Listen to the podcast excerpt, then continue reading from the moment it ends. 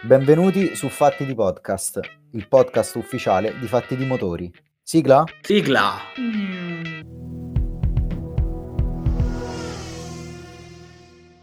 Ben ritrovati su Fatti di Podcast. Eh, come sempre siamo Luca e Stefano. Stefano parla, Luca dice ciao. Ciao! E vabbè, addirittura lentissimo, pure con lag, una schifezza. Una schifezza, come qualcuno di nostra conoscenza. In ba- no, aspe- ah, dai, aspetta, non, non partire subito così, per favore. Non la buttiamo subito in caciara.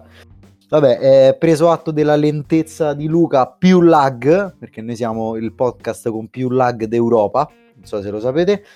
E ti direi che... Che dici? Ti sei divertito? Poi vogliono fare la Serie A tutta su Dazon e noi non riusciamo neanche a fare un podcast. Eh, capito? Vabbè, ma mo, mo, ci, mo ci attrezziamo, dai, piano piano. Ti sei divertito? Come è andata sta domenica? Io mi sono divertito come un drago. Sorriso da ebete sul divano, dalle 14 con la MotoGP fino alle 17 inoltrate con la Formula 1. Però è stato un bel weekend per tutti gli amanti dei motori. Allora, partiamo dalle cose belle. Finalmente da gente che tira fuori la personalità, gli attributi. Fabio Quartararo ci dice io ci sono. Sì, sì, sì, sì, è vero, è vero.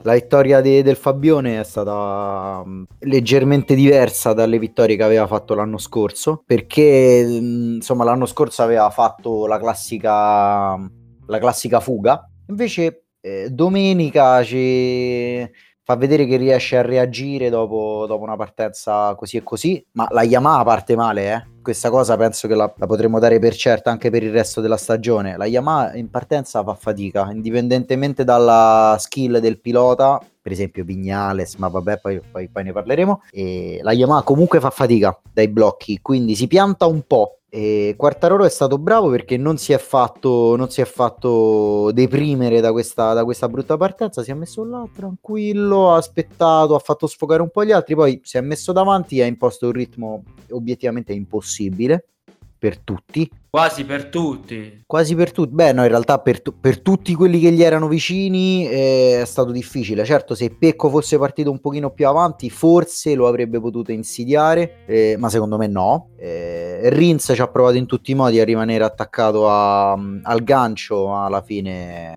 è andata come è andata perché si è, si è accasciato e non, non, non, evidentemente non poteva tenerlo quel ritmo. Quindi bravo Quartararo e sottolineiamo la prova tecnica sì la prova di, di grande, grande valore motociclistico ma anche di grande valore psicologico mentale. Lo stesso Quartararo a fine, a fine gara ha detto che comunque lui ha fatto un percorso con un mental coach credo con uno psicologo ora non so di preciso comunque ha fatto un percorso nel corso delle, delle estate. Era quello che volevamo, volevamo vedere, anche perché era un weekend molto particolare, visto che è tornato qualcuno di abbastanza importante. Eh, sì, sì, sì, sì, sì, assolutamente. Beh, ne, ne, avrà bisogno, ne avrà bisogno nel corso della stagione di questa solidità mentale, perché Marquez è uno che dispensa schiaffoni anche e soprattutto con la testa.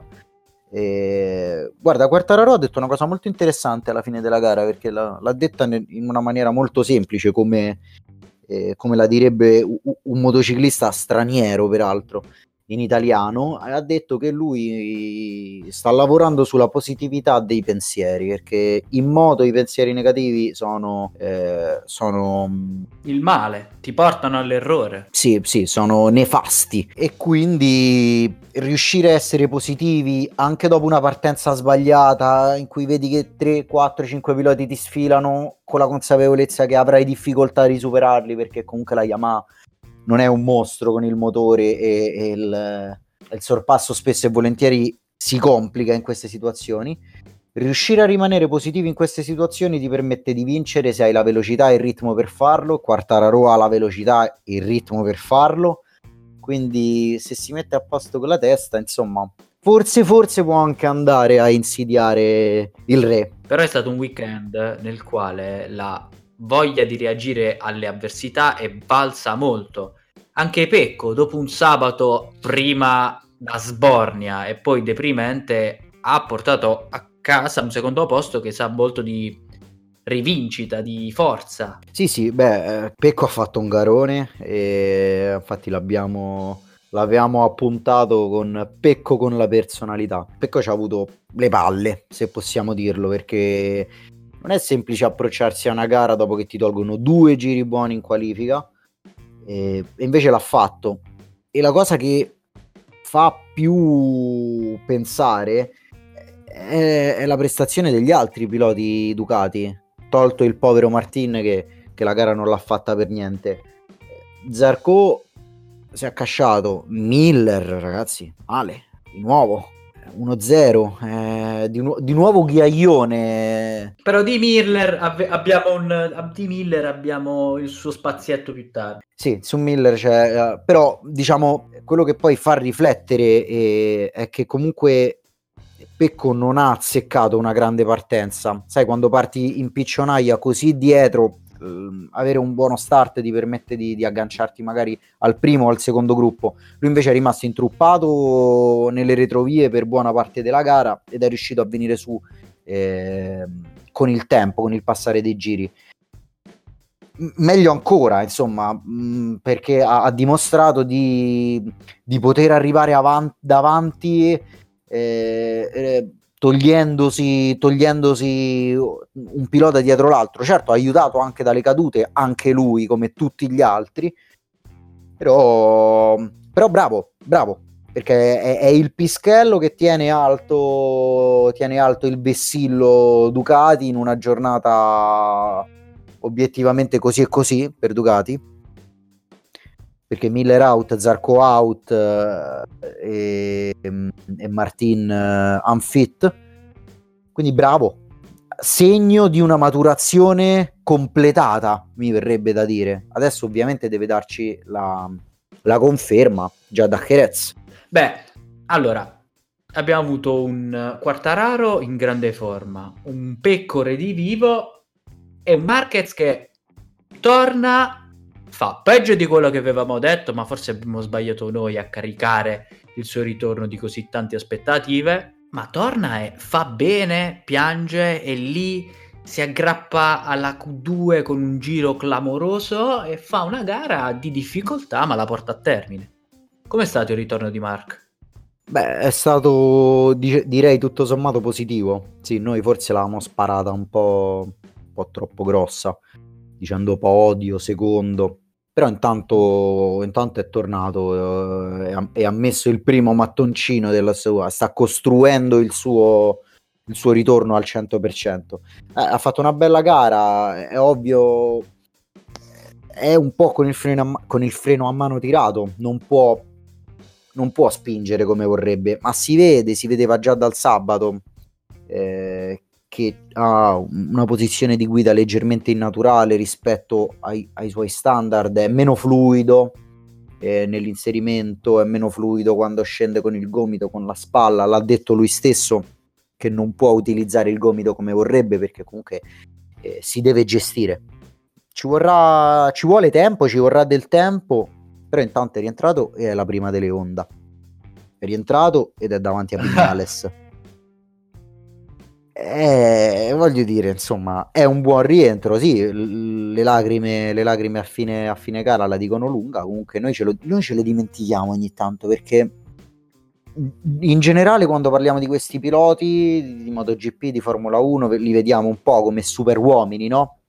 E lo sono, e lo sono, perché ecco a Portimao c'è una, c'è una curva che si fa a 200 all'ora a 60 gradi di, di angolo di piega io non, io non so, non credo che anzi sono sicuro che il 99% delle persone che guardano la MotoGP non si rendono conto di che cosa voglia dire fare una curva a 200 all'ora piegati a 60 gradi con il gomito per terra.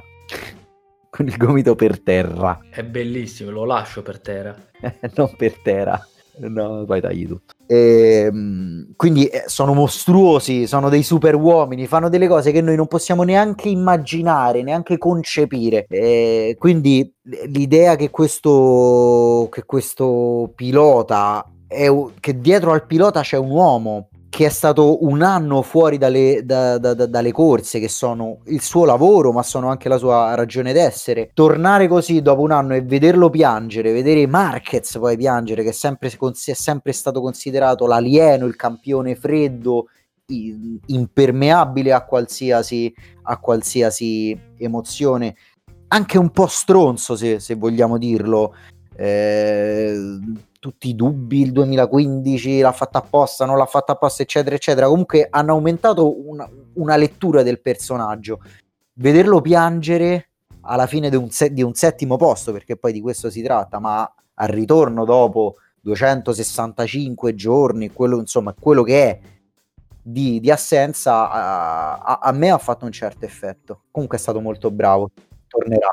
Sì, l'esperienza ci restituisce l'uomo piuttosto che l'avversario.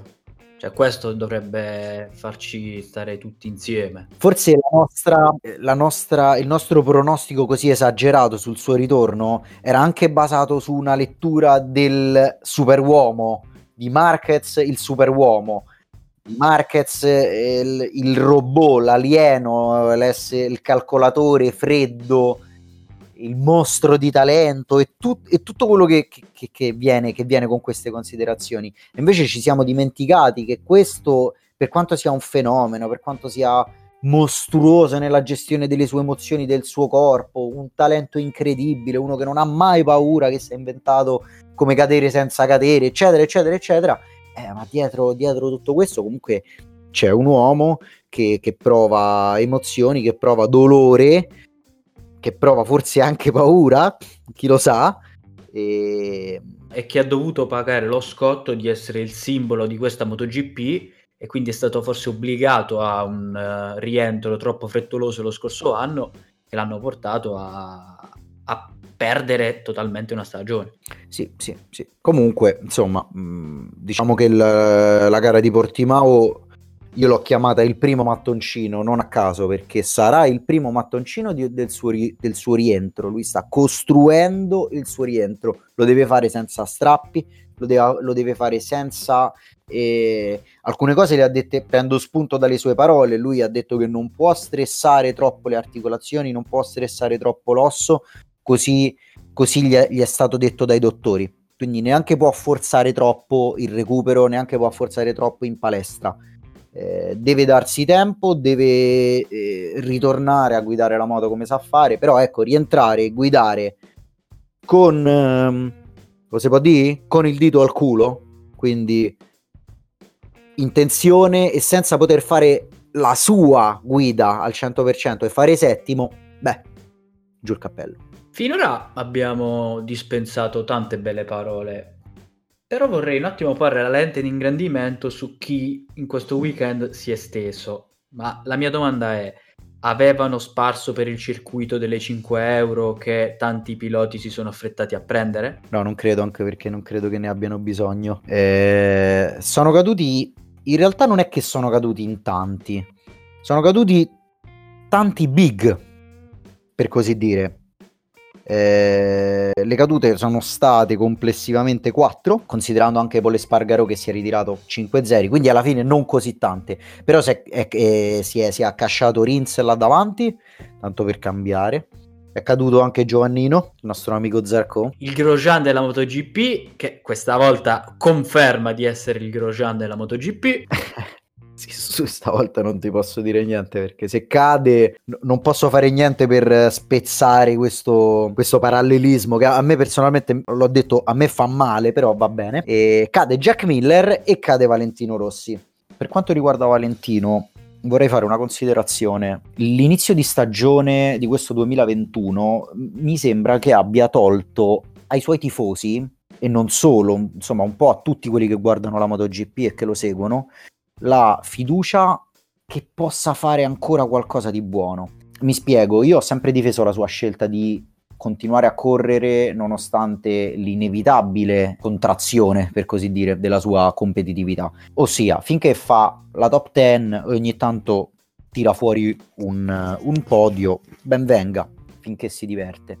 Questo 2021 invece sembra aver tolto quella speranza, sembra averlo relegato ancora un passo indietro rispetto all'anno scorso dove già insomma non è, non è che avesse incantato, e molti hanno perso fiducia, eh, in molti sembrano rassegnati, a volte addirittura lui mi sembra essere rassegnato a questa, a questa situazione. E mi dispiace molto, lo vorrei, mi, mi, mi piacerebbe poter dire che mi aspetto una reazione, che mi aspetto di vederlo un po' più su? Eh, sì, ma sinceramente non è che ci credo così tanto. Arrivati a, arrivati a, questo, a questo, punto lo vedo, lo vedo in difficoltà.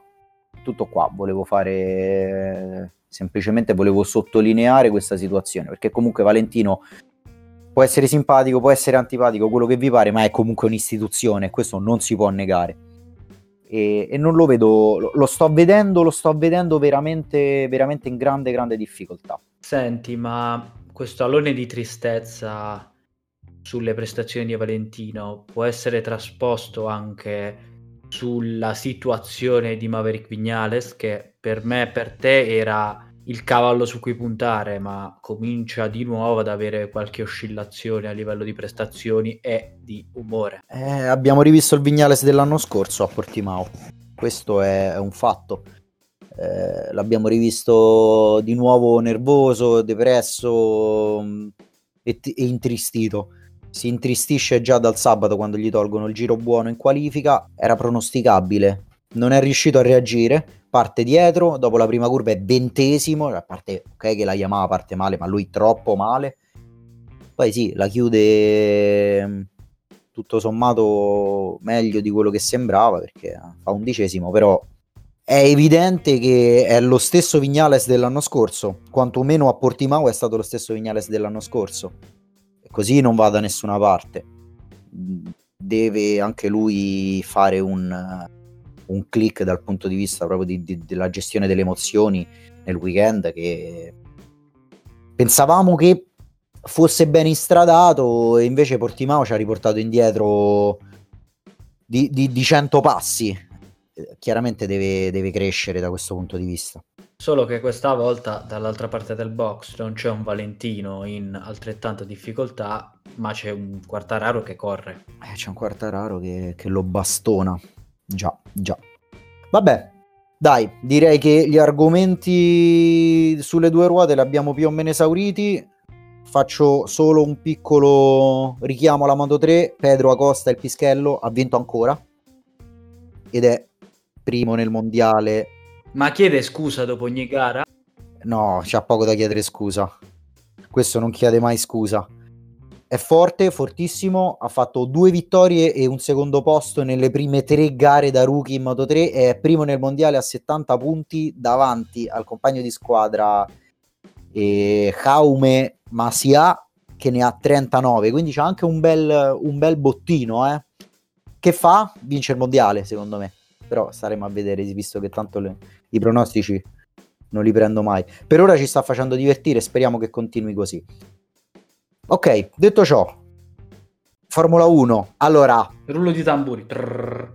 Permettimi un'introduzione sulla Formula 1. Il, l'inesperto introdurrà questo GP di Imola, divertentissimo. Clamoroso. Un sacco di botti, un sacco di cose, un sacco di detriti, un sacco di culo, un sacco di, di sfiga, un sacco di cose. Partiamo da ovviamente il topic principale. Mad Max abbiamo finalmente un avversario che morde più di Hamilton e che quando ne ha l'occasione morde Hamilton. Quindi Verstappen comincia a essere di quella dimensione lì, di quella famiglia lì, quei piloti che quando vogliono vincere vincono. E lo dimostra soprattutto perché in, il sabato non è stato meraviglioso, ma domenica alla prima curva tira fuori i gomiti e dice a Hamilton spostati, fammi passare il mio turno e poi in gara va, va, va, è un olandese volante. Cioè c'era lui e poi c'erano gli altri. Però sono felice anche perché negli ultimi anni in Formula 1 com- ricominciano a vedersi gare che tolgono il fiato. Mi viene in mente Turchia l'anno scorso, Imola, ma anche sull'asciutto. La Formula 1 ricomincia ad avere quella pill che aveva piano piano perso. E questo ce lo dà soprattutto, per come vedo io, la competizione.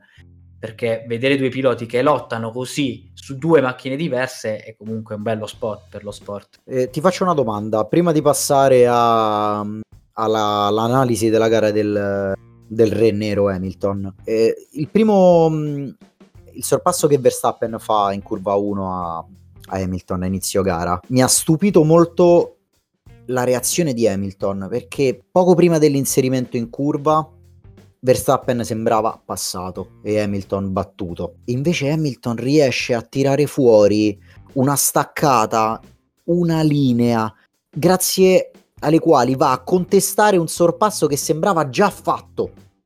Poi comunque non è riuscito a spuntarla, Verstappen è stato cattivo senza essere scorretto.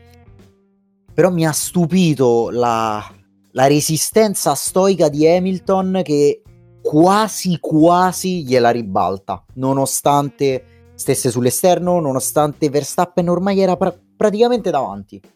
Quanto è forte Hamilton? Eh, il problema è che non lo si vuole accettare eh, perché non ha mai corso con una Ferrari e succederà probabilmente la stessa cosa con Verstappen quando non correrà mai per la Ferrari. È il più forte al momento, ha pane per i suoi denti con Verstappen e fa cose che non sono normali. Rinnegare la sconfitta fa parte de- di un processo che ti aiuta a diventare il più forte di tutti e al momento Lewis Hamilton è il più forte di tutti perché è primo nel mondiale con una Mercedes che non è a livello della Red Bull perché con le sue prestazioni porta la Red Bull anche in difficoltà. Chiaro. Ma anche fortuna? Sì, Lewis Hamilton ha anche fortuna. Allora, domenica abbiamo assistito a molti frangenti di fortuna e sfortuna. Leclerc nel giro di formazione va a lungo, finisce nella ghiaia e se gli va peggio non finisce la gara, quindi è stato fortunato a poter ripartire. Verstappen prima, durante il giro di formazione va a lungo e riesce a ripartire. La pioggia porta a questo, porta frangenti di fortuna e di sfortuna. Hamilton è stato fortunato perché quasi quasi non finisce la gara perché ha fatto un errore un po' da principiante. Mi ricorda un po' l'errore di Vettel nel 2018 ad Hockenheim. Solo che Hamilton è uscito e Vettel no. Ne esce perché riesce a ripartire, ma il secondo posto lo costruisce su un circuito dove è difficile superare. Supera comunque ossi duri come Norris e Leclerc e si porta al secondo posto. Quindi Hamilton è fortunato ed Hamilton è forte. Sono due binari che viaggiano paralleli, ma che non, uno non esclude l'altro. Se si vuole parlare di fortuna e sfortuna, penso che la corona vada data ad Antonio Giovinazzi, che è il re della sfortuna. Ormai da sei mesi a questa parte è costantemente avanti a Raikkonen ma ormai da sei mesi a questa parte raccoglie molto meno rispetto a quello che meriterebbe. E questo è un peccato, perché Antonio sta avendo un processo di crescita meraviglioso, eh, però quando poi sono i risultati a dover parlare è in difetto, quindi vogliamo fare il titolone italiano del GP di Imola, che sfortuna Antonio, perché non è possibile. Considerazioni sulla manovra di Hamilton quando è andato fuori mentre provava a sdoppiarsi? ha fatto un po' la manovra da pivello, nel senso che sapevano tutti che uscendo fuori traiettoria si rischiava. Lui aveva Verstappen a un tiro di, di mela, cioè se tirava una mela lo prendeva. Ci ha provato, ha voluto forzare il, il sorpasso sul doppiato ed è finito lungo. È un errore che non ti aspetti da Hamilton.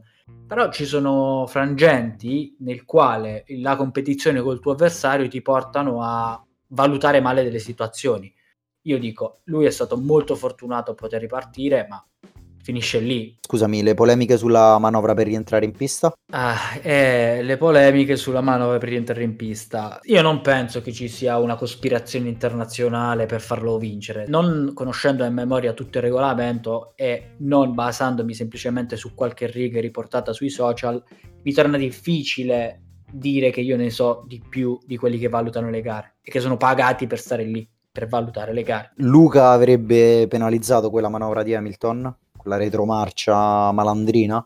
Io non ho gli on board di quelli che arrivavano da dietro, però se poi lui effettivamente ha creato un impedimento, allora si prende, si fa un'analisi con tutti i piloti e si decide. Quindi io avrei penalizzato se la manovra poteva configurarsi come pericolosa e non avrei penalizzato, al contrario. Eh, mi piace la Formula 1, ci ragiono, ci perdo tanto tempo, ma non posso sostituirmi a chi decide, perché non ne ho le competenze. Loro sono lì e studiano i regolamenti. Ci sta, ci sta.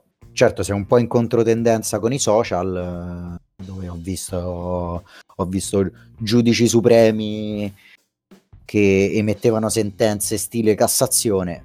Io posso tranquillamente formulare un giudizio, ma su che basi lo giudico? Non, non ho mai guidato nessuna di quelle macchine. Il, il, regolamento va studiato nel suo complesso, non estrapolando una norma e dicendo devi stare attento al 100% quando torni in pista. Ma se poi il fatto oggettivo è che lui fa quella manovra perché magari la macchina non può, non può fare manovre diverse, o magari qualche altra cosa che noi ignoriamo ma loro sanno, allora mettersi a fare le, le, sentenze da Corte Costituzionale mi sembra un po' più complicato.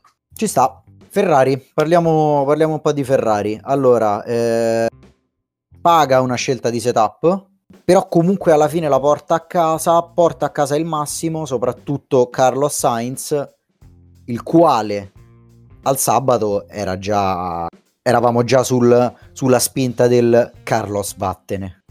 Sì, sì. Allora, paga una scelta di setup nel risultato, perché poi nella ripartenza con Norris Leclerc eh, è in difetto in velocità. Però poi quella scelta di setup ha portato la Ferrari a finire quarta e quinta e a volare sull'acqua, come non vedevamo da anni. Quindi vediamo sempre il bicchiere mezzo pieno. Un quarto posto che ci fa stare tranquilli per il futuro, un quinto posto di Sainz che è la somma di errori al sabato errori nella prima parte del Gran Premio, ma una grande reazione nella seconda parte del Gran Premio. Quindi io vedo un grande risultato. Leclerc comunque è quarto nel mondiale, dietro Norris, avanti Bottas. E Sainz che piano piano si adatta al mondo Ferrari. Come ho scritto nelle pillole, secondo me a Maranello stanno ancora brindando eh, ripensando alla, scen- alla, scelta di far diventare Sainz un pilota della Ferrari, perché poi il risultato è sotto, di, è sotto gli occhi di tutti.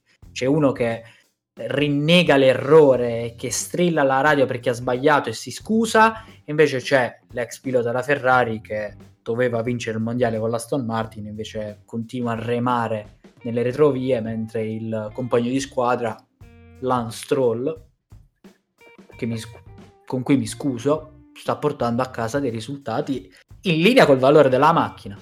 Quindi, no, è stato un bel weekend per la Ferrari. Le scelte dei piloti stanno ripagando, il lavoro sta ripagando la macchina risponde alle modifiche aerodinamiche, quindi questo è un buon terreno su cui lavorare. Va bene, allora è arrivato il momento della rubrica più bella del mondo, più splendida del mondo, anzi. E anche più disgraziata del mondo. Sigla. Allora, splendidi e disgraziati, eh, l'abbiamo spiegato tante volte di cosa si tratta, lo facciamo di nuovo. Sono i nostri top e flop, sono i top e flop di fatti di motori. Però più belli. Però più belli, più belli. Eh, partiamo dalla F1. Partiamo dalla F1 nel quale beh, noi mettiamo sempre prima i disgraziati perché poi degli splendidi bastano due, par- due paroline. Uh, il momento disgraziato della settimana è l'incidente tra Russell e Bottas. Non tanto per l'incidente in sé, quanto per le due storie che accomunano questo incidente. Due disgraziati. Possiamo parlare di un disgraziato depresso e un disgraziato da punizione. Bottas è il disgraziato depresso, nel senso che male Valtteri, male ma proprio per questo male ora tifo per te, perché non si può vedere un, una parabola così discendente, così un pilota così rassegnato al suo destino che sta lì a remare con una macchina che meriterebbe il, almeno il quarto posto, almeno il terzo posto, col tuo compagno di squadra che ti doppia e con tu che finisci a muro dopo una gara deprimente, buttato fuori da quello che ti sostituirà l'anno prossimo. È veramente una storia triste, infatti io ora sono tipo il più grande tifoso di Bottas. Mentre il disgraziato da punizione che ce l'avessi davanti gli urlerei come un malato mentale è George Russell. Ora, mettiamoci nei panni di George Russell. Tre anni alla guida della Williams. Molte più delusioni che momenti da ricordare. Siamo lì per fare il decimo posto, per portare il primo punto alla Williams, che varrebbe come 10 vittorie su, Mer- su Mercedes e vuoi superare Bottas solo perché vuoi fare il pavone, lo butti fuori, scendi dalla macchina, vai a picchiarlo sul casco e poi ti metti a, f- a frignare come un bambino. Fa bene Toto Wolf a dire che c'è bisogno che ti dia una regolata, ma soprattutto farebbe bene la Williams a multarti perché non, non sta né in cielo né in terra quello che abbiamo visto. Hai la colpa e ti metti a fregnare dicendo che la colpa ce l'ha l'altro che tu volevi beffare perché poi dove ti avrebbe portato quel sorpasso? Bottas tre curve dopo ti risupera fuori di testa. Fuori di testa. Invece nelle moto abbiamo un altro un po' fuori di testa che vuole troppo. Jack Miller male, male, male. Jack Miller eh, ha dimenticato di essere ha dimenticato il Jack Miller formato 2020 che era comunque un pilota più solido di questo. È evidente che un po' di pressione eh, del team ufficiale la soffre. La, l'aveva anche detto lui scherzando a inizio anno ha detto di solito quando dovevo vincere il mondiale facevo eh, mi, mi, è capitato di fare più di una più di uno scivolone diciamo così. Eh, inizio di stagione da, da, da derubricare a monnezza e dall'altra parte c'è lo splendido che ce l'ha dentro il box perché è Pecco perché il ragazzino sta tenendo alto il nome di Ducati mentre Miller eh, ha, fatto, ha fatto male sempre da inizio anno, per un motivo o per l'altro. A Portimao è caduto, in Qatar abbiamo visto due gare tutt'altro che memorabili, gomitate co- con Mir, le polemiche, le cose, però di punti qua se ne vedono pochi. E nel frattempo l'altro zitto zitto lo bastona. E prende confidenza con la moto, con l'ambiente. È ora che si, che si dia una svegliata perché è lui il veterano dentro al box. Ma secondo te mh, mm, cosa c'è alla base di questi errori di questa foga? Ma secondo me lui non sta riuscendo a... Beh, è sempre difficile da dire. La moto è quella dell'anno scorso, con cui lui ha fatto molto bene, eh, anzi sarà anche meglio visto che è il team ufficiale, però insieme a, a, a tutto questo eh, il team ufficiale porta anche responsabilità, pressione, e, e soprattutto i suoi compagni di marca eh, lo, stanno, lo stanno pressando perché Pecco è uno, ma c'è anche Zarco, c'è anche Martin che gli è arrivato sopra in Qatar in gara 2. Mi, non mi sembra che lui abbia la testa adesso per, eh, per rispondere a questa, a questa responsabilità che sente sulle spalle. Eh, però è un problema, perché in teoria lui è il pilota più anziano del team ufficiale eh, che dobbiamo fare? Ah, deve tirare lui la carretta, non farsi tirare. Sulla carta sì, però non ci sta riuscendo. Invece, lato F1 abbiamo uno splendido che, è, che oltre ad essere splendido è anche simpatico. Questo è memorabile. Beh, sì, abbiamo un signor splendido che è Lando Norris. Forte, ste, forte, forte, forte. E riesce a perfettamente coniugare la simpatia con l'empatia, con un killer instinct da cannibale. Mi ricorda il primo Ricciardo, solo che Norris come Leclerc, come purtroppo Russell, sono il perfetto spot per la Formula 1 del futuro. Cioè Lando ha avuto un processo di crescita esponenziale che a questo punto lo mette giusto un gradino sotto Verstappen ed Hamilton secondo me tranquillamente sullo stesso livello di Leclerc e ha fatto una gara e un sabato da primo della classe, cioè non avesse fatto quel piccolo errore di 5 cm sabato sarebbe partito terzo. Fa una gara nella prima parte dove lui vola, alla ripartenza sfrutta un'incertezza di Leclerc per passarlo, lotta con i denti contro Hamilton e poi finisce terzo. No, no, no. Lando Norris è qualcosa di clamoroso. Più forte di tutti Landone. Seguite Landone su Instagram e anche su YouTube quando fa i suoi vlog. Eh, no, è, è, troppo forte, troppo forte. Va bene. Che dici? Soddisfatto? Io dico sì, abbastanza soddisfatto. Vettel, com'è andata? Tu lo sai? No, non conosco, non so, di, non so di chi parli, mi dispiace. Va bene, dai, chiudiamola qua prima di cadere nella zuffa dei social.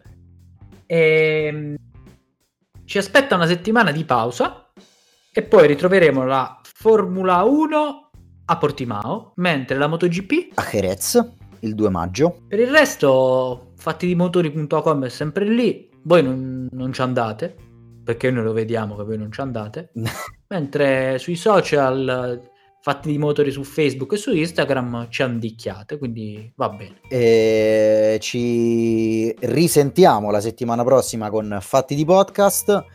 Stefano saluta, Luca saluta. Eh no, sono Vettel, ho sbattuto prima del, della fine. Lentezza più lag. Grazie Luca. Sigla? Sigla.